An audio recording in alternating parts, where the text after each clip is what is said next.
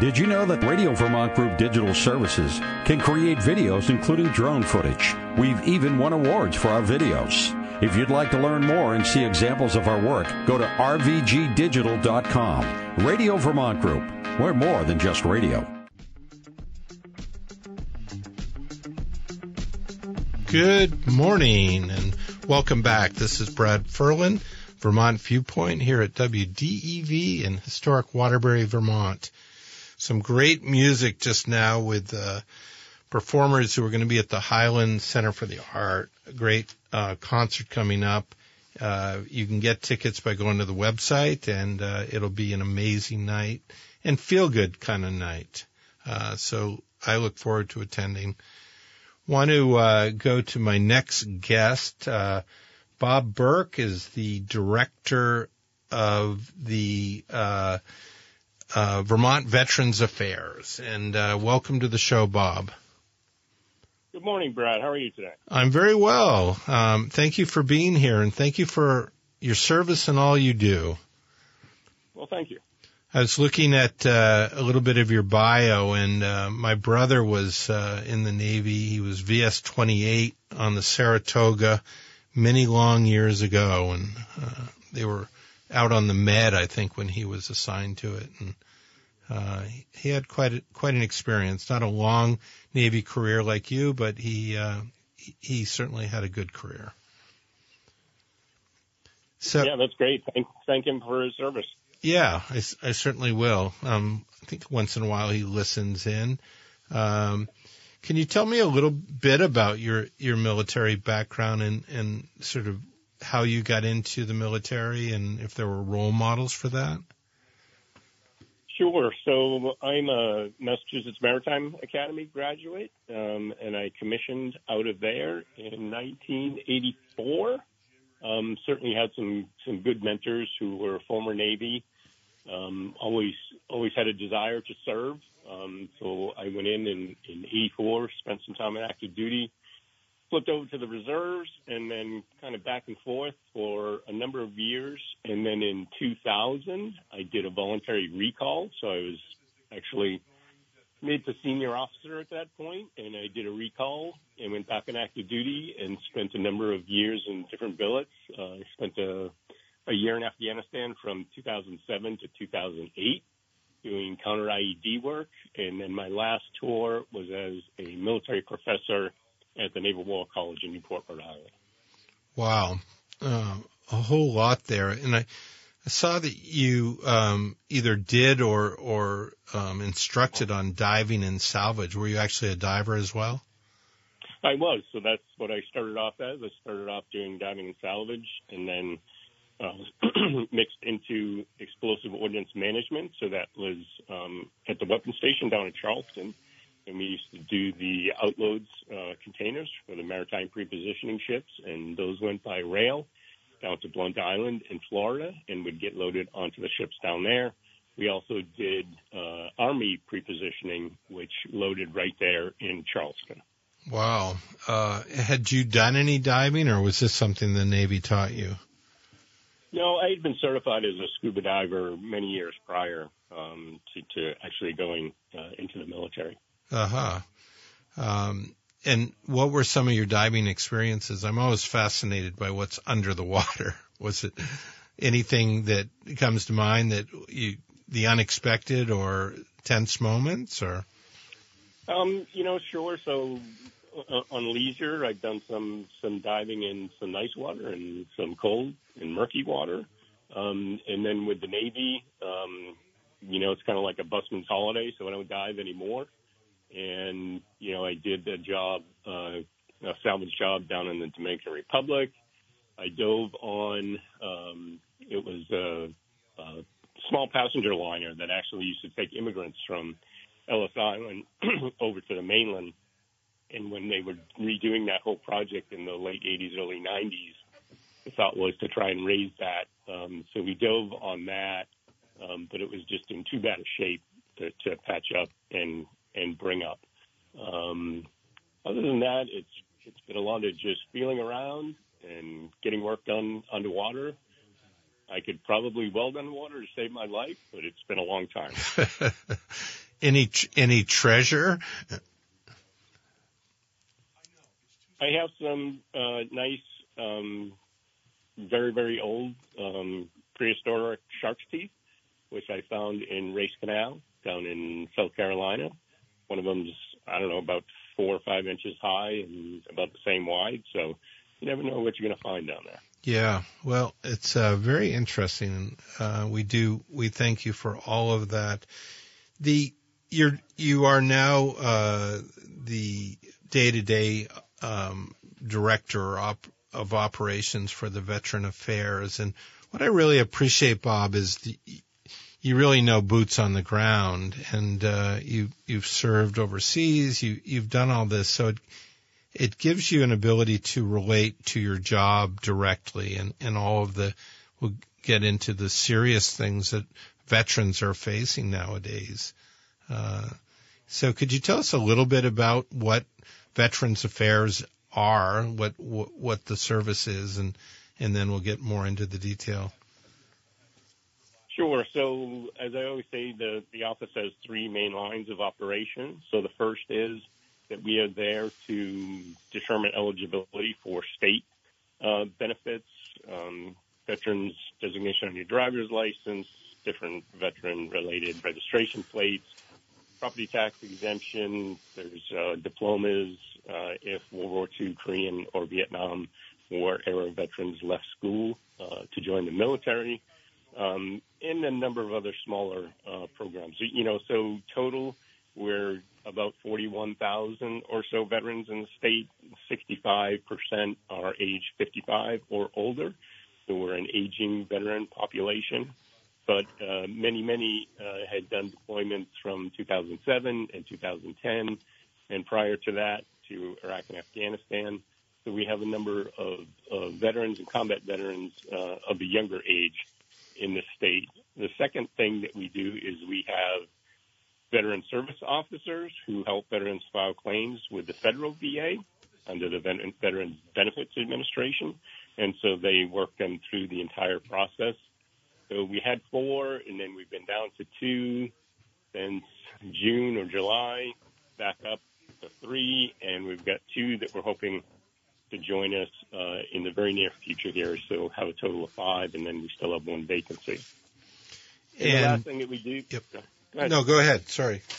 Yeah. So the last thing, the third thing that we do is we operate the Veterans Cemetery down in Randolph Center, right behind VTC. And so this weekend on Saturday, the 16th, we have Wreaths Across America coming up. And that's a nationwide program in which uh, place wreaths on veterans' graves and you know we say their name and we thank them for their service to to honor them, and then we move on to the next. So if people are looking for something to do this coming Saturday, the 16th at noontime, down on Furnace Road in Randolph Center, we'd be glad to have, to have you. The uh, so will a wreath go on every grave in in the cemetery? That's our goal. We'll see. I think we're going to be very close to the to the full count that we need this year, and it's not only in Randolph Center. There's a there's um, a small veteran cemetery down at the Veterans Home in Bennington, and there's a number in different towns um, around Vermont. I think there's six total, um, but again, I, I concentrate on the cemetery that I operate down in Randolph Center. So the the goal is, you know, to get a wreath donated. They're all donated and this year, um, Shaw's, not through Wreaths Across America, but Shaw's is donating a thousand wreaths, and those are going to be placed on Friday the 15th. Wow, uh, this, this is this is a major operation, really, to to do that, perform that. Uh, I have been to the Veterans Cemetery. I have a close friend who is uh, buried there, and I had not been there until about three years or four years ago, and I was overwhelmed. Can can you give our listeners a little bit of a what what it's like uh, to to be there? So it's it's a beautiful place. It's it's spectacular. The views and and the way that we're able to to maintain it, or or at least try to keep up with the with the grass mowing and such. We we have two full time people, and then we rely on uh, seasonal temporary help for the rest of the year. And so it opened up in 93 and the chapel was built and then opened. I think it was in '96, and then from 2015 to 2019 or so, we did a seven million dollar expansion, and we added another I think 1,840 uh, grave sites to make sure because our projection was that we were coming within a window of running out of space. Um, so we did that expansion and we're actually embarking um, on some other areas that we have right now to have them surveyed uh, and then laid out for additional space. It's quite amazing. And at the top, uh, if you go all the way up the road by these rows and rows of, of honor graves that are honoring our veterans, there's a building at the top. What what is the function of the building at the top? So that's the chapel. So it's a multi-denominational chapel, and that's for certain sections on the newer side. So as you go down Furnace Road, you'll first see on the left there's big stone gateways there, and so that enters you into the um, the newer section, which I mentioned from 15, 2015 to 2019 or so. So that goes all the way up to the top to the chapel. And so for the sections on the newer side, we um, do all the services in the chapel, and then we do the committal after that. Um, and that's basically the, the, the kind of standard. We operate under the National Cemetery Administration, which is part of the federal VA.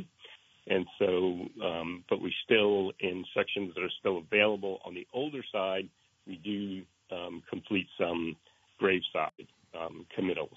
So it's 20 minutes for the committal, and then it's 10 minutes for military honors, um, unless it's a, a, a, non-veteran spouse, um, and then it's just the, the, the 30 minutes uh, for whatever service uh, the family wants to do. We're talking with Robert Burke. He is the day-to-day operations uh, officer of the the Veterans Affairs here in Vermont, and I was a little bit startled, Robert. Uh, Forty-one thousand veterans in Vermont. That's very impressive. Uh, it's a it's a big segment of our population. I I didn't know that figure. Uh, yeah, it is. I mean, you know, we're we're a small state, so obviously our numbers are low, uh, and we you know strive to you know provide the services that we can. I mean, a lot of larger states, Texas, California, have you know numerous state programs, different locations, healthcare, psychiatric care, it's you know, et cetera, specifically for veterans. Um, you know, but we rely heavily on the White River Junction Medical Center and the community-based outreach um, outpatient uh, centers, the clinics, uh, the CBOCs, um, which are kind of scattered around the state. So the uh, the wreaths are going to be uh, um, put out on December 16th at the uh, at the Veterans uh, uh, Memorial Site in in Randolph. What what time does the event begin? So the plan is to uh, kick off the event at noontime. At the well, we'll see what the weather does and, and how clean and clear it is. We typically like to do it the kickoff event, uh, open the ceremony at the center of uh, the circle of flags. So as you drive down Furnace Road, and if you go keep going straight, you're going to come right by the circle of flags. Um, now we're getting a whole lot more snow now, so It'll either be there or at the new Public Information Center. So if you take a left into that stone wall lined entry, uh, the circle, uh, the uh, Public Information Center is just up on your right. So that was part of the construction, the recent construction. And then on the left is the maintenance building and the maintenance yard. So they'll be parking there and parking along the road. Um, and it will be open um, as it is year round on the newer side all the way up to the chapel. Wow, we're talking uh, with Robert Burke of uh, the Office of Veterans Affairs. We have a caller on the line. I want to welcome Frank from Burlington. Good morning. About this weekend, are you looking for volunteers to place the wreath on the cemeteries? I'm a veteran myself, and I'd love to do that. Absolutely, Frank. We would be more than happy to have you come and help us distribute. So we're going to get um, 1,880, I think was the final count, and those got delivered last Friday. Um, and so we'll start placing them from the top, um, pre-placing pallets from the top by the chapel all the way down on both sides, the older side and the newer side. So we would love to have you join us. And that would would that be at noon on Saturday or before that? No, that would be at noon. We'll kick it off with a with a welcoming ceremony, and then we'll walk around, snowshoe around, and place wreaths. Okay, good. Sounds good. I, I will put that on my calendar and hope to see you there. Awesome. Yeah, much much appreciate that. Yeah, thank you, Frank, and thanks for the call. And uh, any veterans out there um, who want to uh, join in on that on this event, please do. But also, Bob, the the families are are there going to be families gathering at their loved one's memorial and sort of being in wait for the wreath to to come in line? Absolutely. So we have a group, um, kind of led by Susan Sweetser, who I think you had on. Uh, Yeah. Or, or I think she was on with Pat McDonald uh, Right. a couple of months ago. Yep. Um, so she's got a, a crew of families and friends who uh, are, are ready and raring to, to get in there and not only to place the wreath, uh, but then once the snow melts in April, we have to go out there and pick all those up. Uh, and Casella has been a partner last year uh, in providing dumpsters uh, at a reduced price and, and helping us out. So we hope that that happens again in the spring when we have to go around and collect them all. This uh, so who are the um, good wreath fairies? Where where do they all come from? Who's making them? So my understanding, uh, the pro, the Wreaths Across America program. So that's a, a nationwide program for all state, tribal, and national cemeteries. And I know that ours come out of Maine. Um, I don't know if that is the only hub, um, but I know that ours come out of Maine, and they're a simple, you know, evergreen wreath with a red bow on them. And as I said, we got 18, almost 1900 delivered last Friday, and we'll start to place those um, Saturday morning and be ready for noontime. That is so remarkable. What a what a visual, and what a what a really uh, a great uh, memorial um, honor um, that you're doing for the veterans. We all of our listeners, uh, we all we all appreciate what you're doing. The in October, I had uh, John Turner on with the Vets Town Hall, and um, John talked about um, the challenges that vets have uh, coming back, uh, reacclimating uh, to to society and, and to the world that they, they left when they served. Is th- is this a, a direct part of the Office of Veteran Affairs in Vermont to assist in those parts of of, of sort of reentry? So we're, you know, we're, we're a small office, 10 people total covering the state. So we're kind of a clearinghouse to direct people to the right places for, you know, reintegration, reacclimation, you know, services that are out there. There's a lot um, available at White River and also the community-based uh, outpatient clinics. Um, and then just to kind of help them and, and guide them along the way. Um, you know, so years ago, you know, during World War II, you you had a a, a sea passage, you know, back. So you were a couple of weeks in kind of decompressing um, before you know you got back together uh, into your units, and then uh, broke up after that. Um, you know, it's it's harder now, I think, because within a day or so from you know leaving a combat zone you're you're back in civilian life. You start, you know, if you're a reserve or a guard person, you're trying to, you know, get back to your civilian life and your family and your job and all of that, and and it can be kind of overwhelming. Uh, you know, John is a is a great person, um, you know, very caring, very understanding, and you know, the veteran town halls, you know, help not only the veterans but families um, express that that frustration, anger, joy um, in what they did in their service and you know how they reacclimated and and re-entered into their civilian lives. And so, how do people reach you, uh, reach your organization? And and I'll, I'll preface that by saying we don't want anyone to feel alone, Bob. Right? We there there is sharing and there's help out there.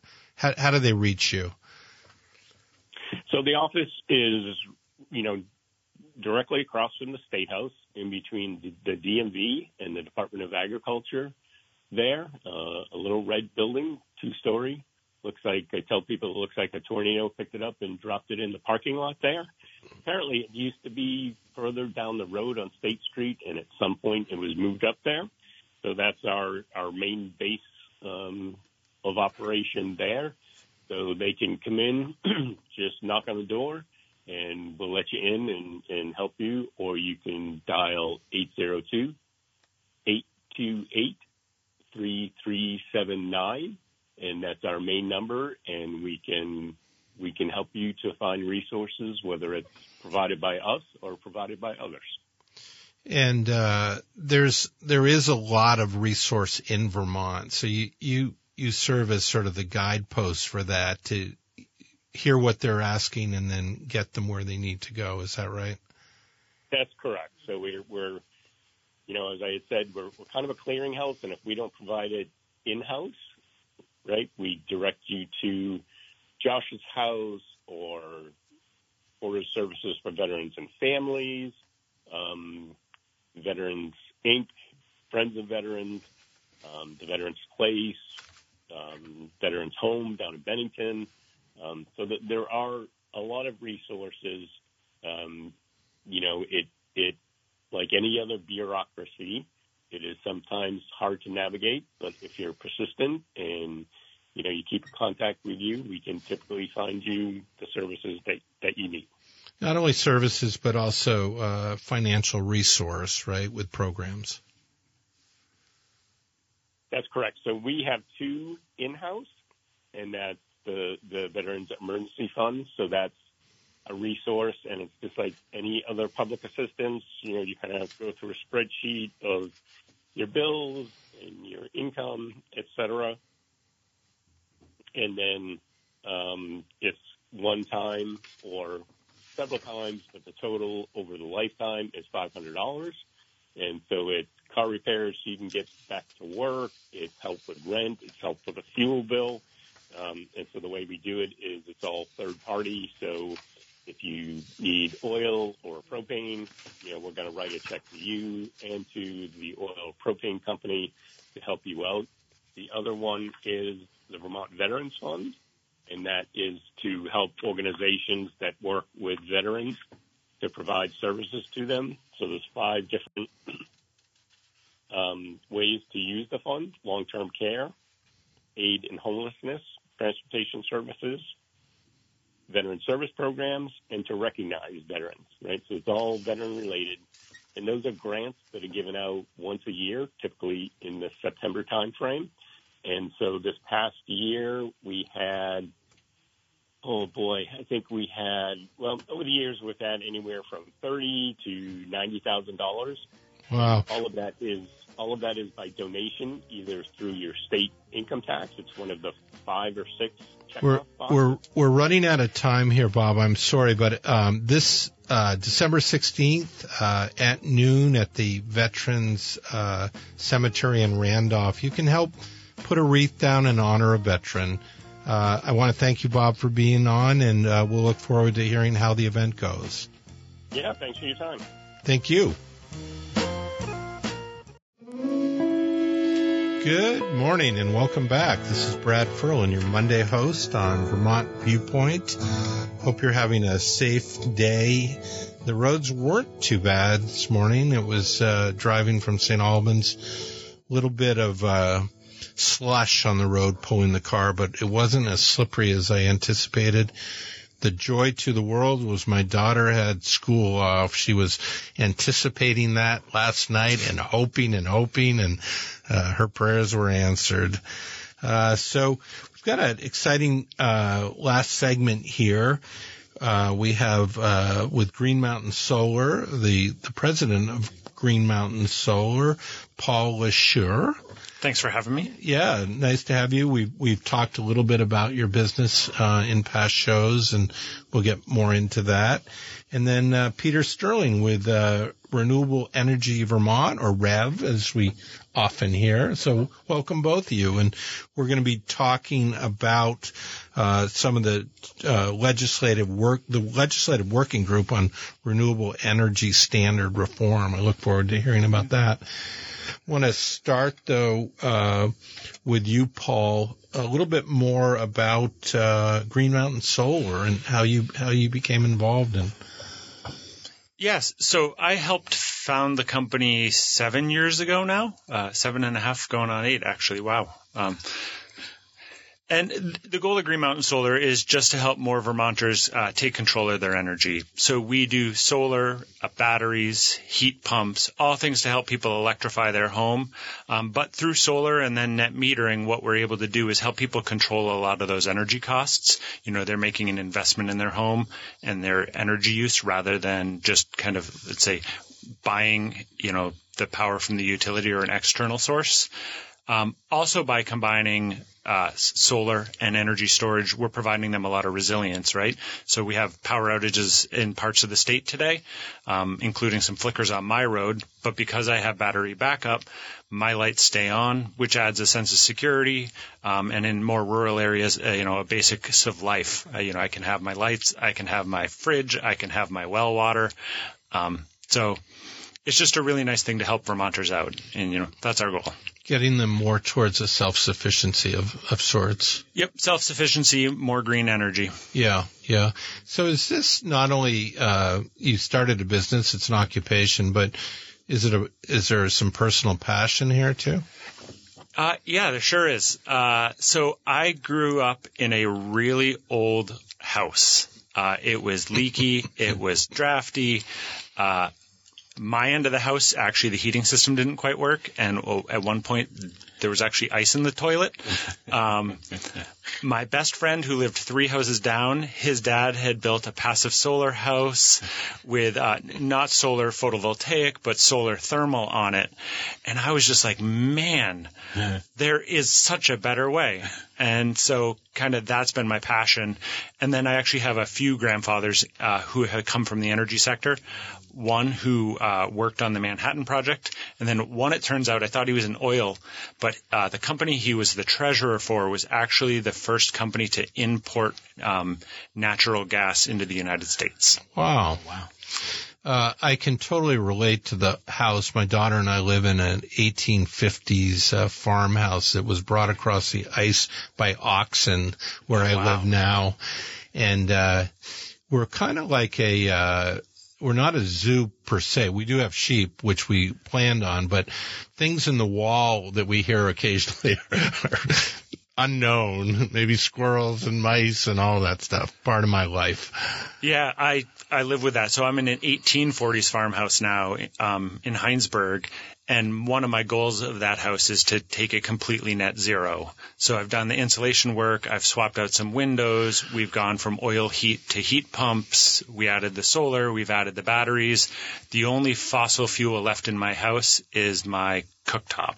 Wow. I'm still on a gas cooktop. Yeah. And there's help with that financially too, right? Vermont has been very innovative about helping Vermonters help themselves. Yeah, so there's a lot of different programs available. Uh, some through your utilities, uh, some through Efficiency Vermont, and then some through the Inflation Reduction Act that happened federally last year. Um, so there's a whole range of incentives you can find out about, um, which we can help you with as a company. Efficiency Vermont can help you with. Uh, there's another organization, Rewiring America, that has a great online tool to tell you about incentives in your area to help you make the transition. So, Peter, um, Renewable Energy Vermont, uh, your executive director, w- what's the function of REV and, and, and your contribution to this whole picture?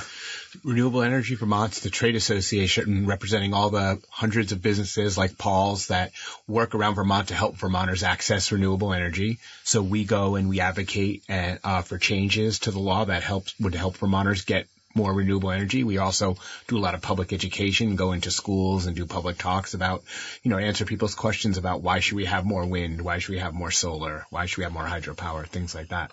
hmm And um, meeting the uh, there there is a renewable energy goals, right? And you're part of Right. So in 2015, Vermont passed a law saying 75% of all of our, our state's power should be from renewables by 2032. 10% of that should come from in-state.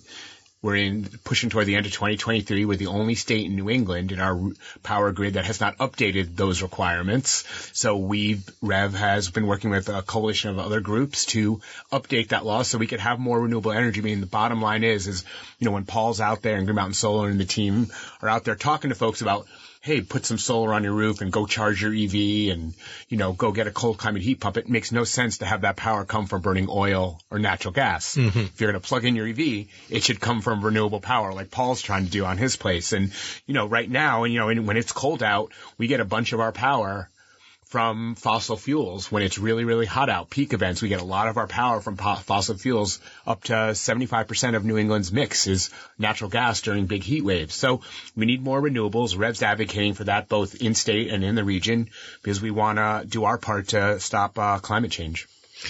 The uh, years ago, I worked with Edgar May, who was trying to make a. Uh, uh, it's now the Edgar May Recreational Center, trying to make it totally green, and he had put um, part of what he did was the photovoltaic, which I didn't know much about, and I still don't. Is is that a big? I don't hear much about photovoltaic. Is it is it a big part of the industry or?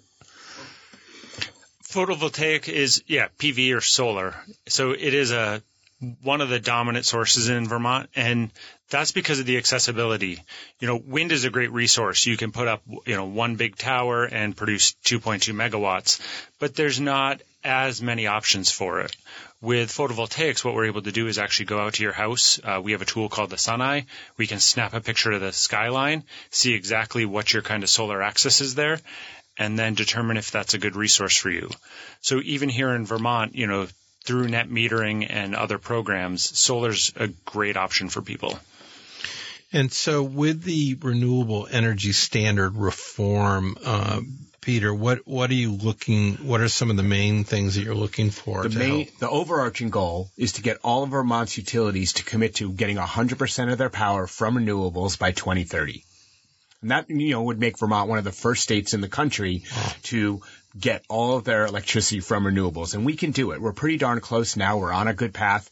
But the, the trick is going to be is, you know, what renewables are, are going to be getting. And I think there's a legitimate conversation to be had amongst Vermonters. Should we just import it all from Hydro-Quebec? Well, I don't think everyone's in love with that. Should we be putting more uh, solar panels on Vermont rooftops so we can generate more of our own, have greater resiliency, have greater energy independence, keep our energy dollars here in Vermont? You know, we think that makes a lot of sense, and that's part of the discussion happening in this working group. But ultimately, the goal is 100% renewable energy so that when you plug in your EV or you fire up that cold climate heat pump, it's not coming from coal or oil or natural gas, it's coming from renewables. So by 2030, you said, Mm-hmm. wow. it's that it sounds ambitious to me, but doable. It is. It is. I mean, certain. You know, it's it it's ambitious, but it's very doable. I mean, we have a lot of power coming online from renewables in this region already. I mean, we have a lot of solar. There's a lot of big wind in Maine. In theory, there's going to be offshore wind coming off the coast of Maine, New Hampshire, um, Massachusetts. We can import that kind of thing. It's not all about what's happening right here in Vermont, though. I got to reiterate, we really do need to have renewables here in Vermont because it helps make us more resilient. And really importantly, we need to own the consequences of our choice to need electricity. We should not be asking people in other states, other countries to live next to all the energy generation that we want. We should be owning some of that. So, you know, I think we're on a good place. We have some utilities that are doing some pretty good work already. You know, Burlington Electric Department is already 100% renewable. You know, we're at, we're asking them to commit to more renewable energy as well. Green Mountain Power is on, you know, is we're working with them. So these utilities get it. They are slowly trying to do the right thing, but I feel like we can get Vermont to a good place on renewables real soon and and help our economy here boot. Is there an overarching goal as well to role model this behavior to the world? Is that part of it? Either of you? I mean, I would say somewhat of course, right? Uh, so we have an existential threat with climate change. Yeah. And we need leaders in that. So wherever you have a, a, state who is willing to take that on, and you know, someone who we're the Green Mountain State, right? It's the name of our mountain range, but we pride ourselves on sustainability, localism, and all that. So if we can show on our small scale that this is done, I think that helps show to all of our surrounding neighbors, whether it's uh, you know other smaller states like New Hampshire or larger states like Massachusetts, New York, or even the Californias that you know here's a case study in how to get to 100% renewable. Now now you do it. Follow our map. And and I got to add though, the one reason this is doable is the price of wind and solar has been coming down over the last 20 years significantly. If you had asked me in 1980, could this be done, or 1990, I'd be like, oh, that doesn't sound possible. The technology is not there. The advancements in the equipment aren't there. But this is 2023, and we are seeing the price of wind and solar, you know, before the pandemic and stuff like, you know, supply issues. But generally, the price is dropping so much. I believe, well, let me say it like this. We know for a fact that putting up new wind and solar is actually cheaper than building a new natural gas plant now and that is incredibly significant. Very significant. We're talking with uh, Green Mountain Solar President Paul Lesure and uh, Renewable Energy Vermont uh, Peter Sterling. I was really taken by what you were saying, Peter. The price coming down and you know, years back, I remember being in the periphery and looking at that and going, wow, you know, we're making a change, but it's kind of an expensive change. And yet, is it by volume? Are you just are things getting produced more, more consumers, more, more buying? Yeah, yeah. yeah there's a lot more production of solar uh, worldwide, and that's increased production, which has brought down the price. I'll also say a game changer, I think, or potentially game changing, would be the passage of the Inflation Reduction Act. President Biden signed that into law in August of 2022, which gave a ton of incentives to not only individuals to go out and buy stuff and go solar and get heat pumps in that, but also gave incentives to businesses to produce solar panels, all the parts, the batteries, all in America. So this domestic production has really ramped up and that's really exciting to be able to, you know, not have to import things from China and Southeast Asia, be having, you know, Americans building the stuff that we're going to use for our energy independence. And it was sort of a cultural shift, I assume, right? Well, yeah, I mean, I think everyone recognizes that climate change is here, or most leaders do, and something has to be done. And if we are going to, you know, end our dependence on foreign oil and natural gas and things like that, we might as well be building that stuff here and not relying on China to build it and ship it to us. So, um, I see, Paul, um, now that I've had Green Mountain Solar on my show, uh, I see your trucks all over the place. They're just appearing on the interstate. Did you do that just for me, or they, had they been there actually? They'd been there. We get around. Uh, yeah. We serve. Uh, I don't know the exact number, but between four and five hundred customers a year, probably. Uh, maybe we're north of that with some of GMP's battery programs now. So uh, our trucks are crisscrossing the state, just trying to get more solar and batteries and heat pumps out there. So I am an example of somebody who hasn't come into the new world yet, I guess, uh, for various reasons. I just, you know, we're, we do day to day stuff, but we haven't really gotten things going in our own farmhouse, which sounds like we share sort of that, that. So what happens? I make a call and does somebody come and help me and, and they look at my situation? Yeah, that's exactly right. So, you know, people will call us all the time and you know you usually have some intent you're like hey i'm thinking about solar i'm thinking about energy storage um, and what we're going to do is we're going to discuss the opportunities so we can look you up right on Google Maps, figure out where you are, and start to do an initial assessment of like, okay, are you in a little hole in the woods where we can't even see your house because of the trees, or a nice big wide open field? And then we can discuss are you thinking roof mounts, ground mounts, uh, again, our energy storage? We'll then, once we have that idea, have you send us a copy of your electric bill so we kind of know what our baseline we're working from is. And then we'll have someone come out to your house. From there, they can do a full assessment. So looking at ground mount locations, measuring out your roof, taking those solar access readings like I talked about before, and really coming up with a good action plan and proposal of what it would take for you to go solar. Awesome. Um, Peter, the Vermont has a comprehensive energy plan and goals. Are we, are we, is this sort of what you're trying to do now with, with the reform here? Is this helping that as well?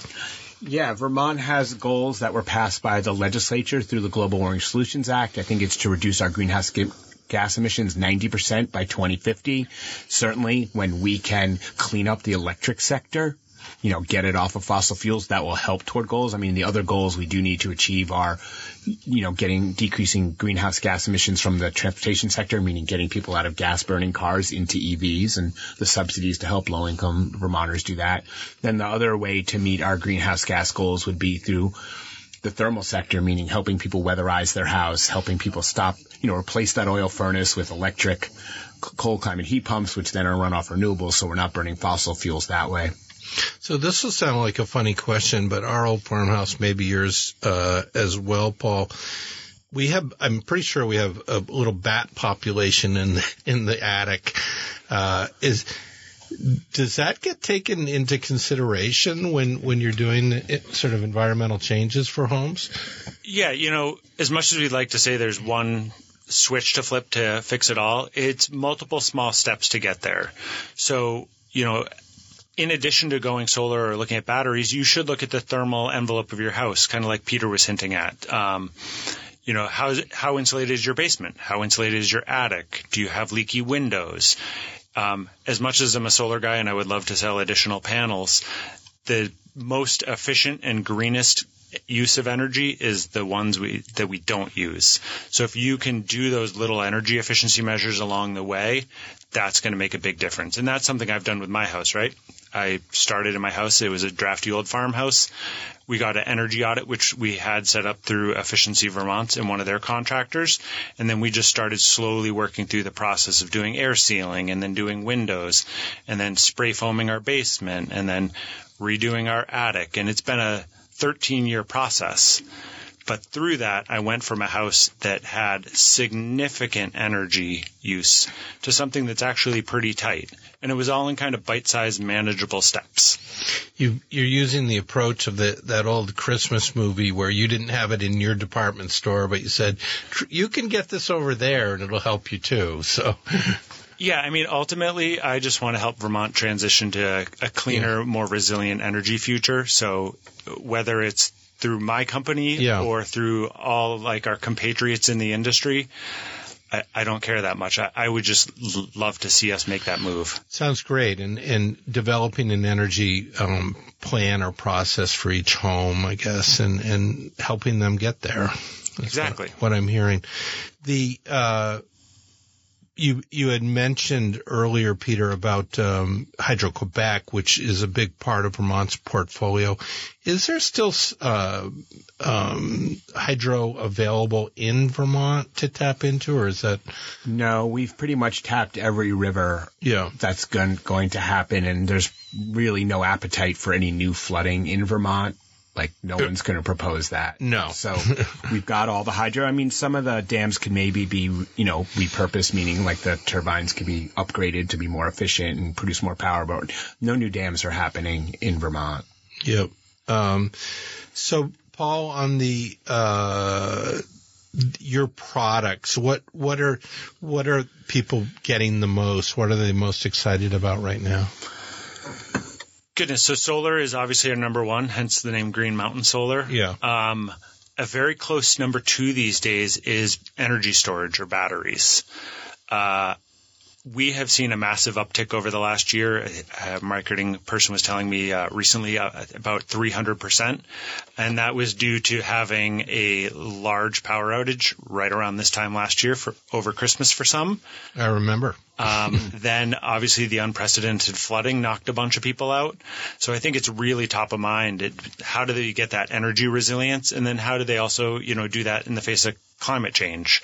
You know, we have these, um, unprecedented factors hitting us largely related to climate change. So as a generator could be great for some, but a battery is a little bit cleaner, and greener in a lot of other people's minds and the way to go. Yeah. And we only have about a minute more, but I will say that the batteries really were a necessary part of answering the 24 seven demand or need, right? So, yeah, they sure are. And the, one of the great things is too, the batteries can be very grid interactive, whether through a utility program or time of use modes and self consumption. So we can do a lot those days to really help people have resilience, but improve the grid. Yeah. So um, we've got some sounds like some achievable energy goals here.